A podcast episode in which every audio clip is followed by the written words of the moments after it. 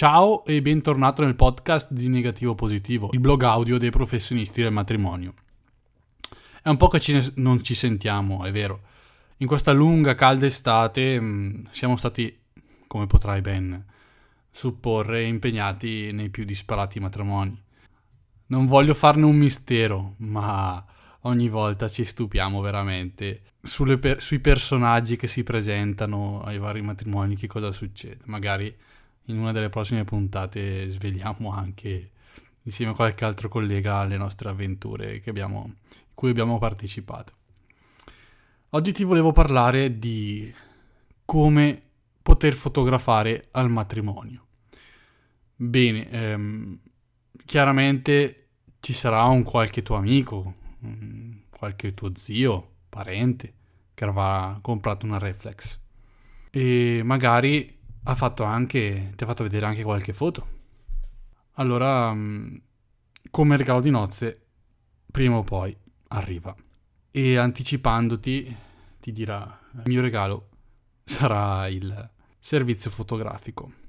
Primo, c'è da capire che fotografare non è facile, anche se attualmente con il cellulare è diventato apparentemente tutto più facile avrai notato anche tu che certe volte, in condizioni di luce scarsa soprattutto, ti vengono le foto mosse. Oppure ti vengono le foto buie. È diventato tutto più facile. Si vede uno schermo, si dice buia, è scura, non va bene. Perché è scura? Questo non ci interroghiamo. Mentre invece chi fotografa il matrimonio dovrebbe saperlo.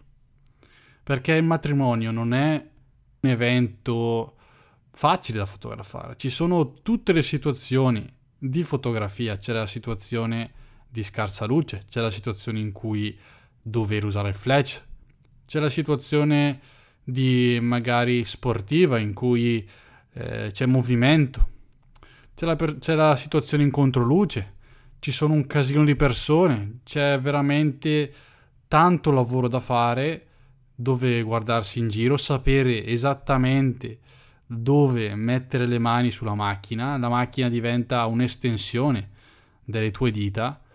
E mm, per chi non ha ancora provato, io prima di regalare un servizio fotografico eh, lo farei quello di qualcun altro, provando a fotografare per sport.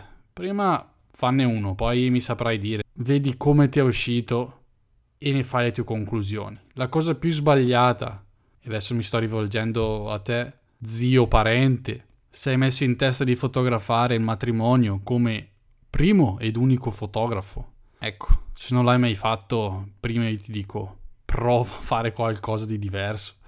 Il matrimonio veramente, ma non perché lo faccio io, è veramente un momento in cui, primo, non si può sbagliare, non si può ripetere.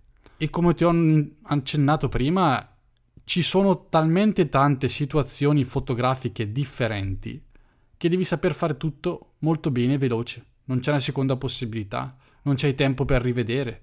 È vero, eh, c'hai lo schermo LCD della tua reflex, ma davvero non hai il tempo per guardarla perché ti perdi un altro scatto, ti perdi un altro momento. Succede troppo velocemente il tutto, da una situazione si passa a un'altra eh, il prete non può aspettare te durante la cerimonia e gli scambi degli anelli. E io già sento che il, il tuo tempo d'otturazione, il tuo tempo di scatto è troppo basso. La foto viene mossa sicuramente. E ti dico, lo sento da qua. Riconosco i polli. Però se non hai mai fatto matrimonio. Detto questo, abbiamo una grande sorpresa per te. Offriamo corsi di fotografia ai neofiti mai pensato di studiare fotografia anche avendo a disposizione il materiale, basta una reflex un obiettivo. A chi invece ne sa qualcosa di più. Passiamo quindi dal livello basic o basico al livello medium e professional, sono tre livelli. Finito il terzo livello, tu puoi fotografare un matrimonio e lo farai anche bene. Fidati, non rovinare il matrimonio di tua cugina, di tua nipote, soltanto perché hai una reflex. Primo perché quando le consegnerai quelle foto lei se ne pentirà di non aver chiamato un altro fotografo.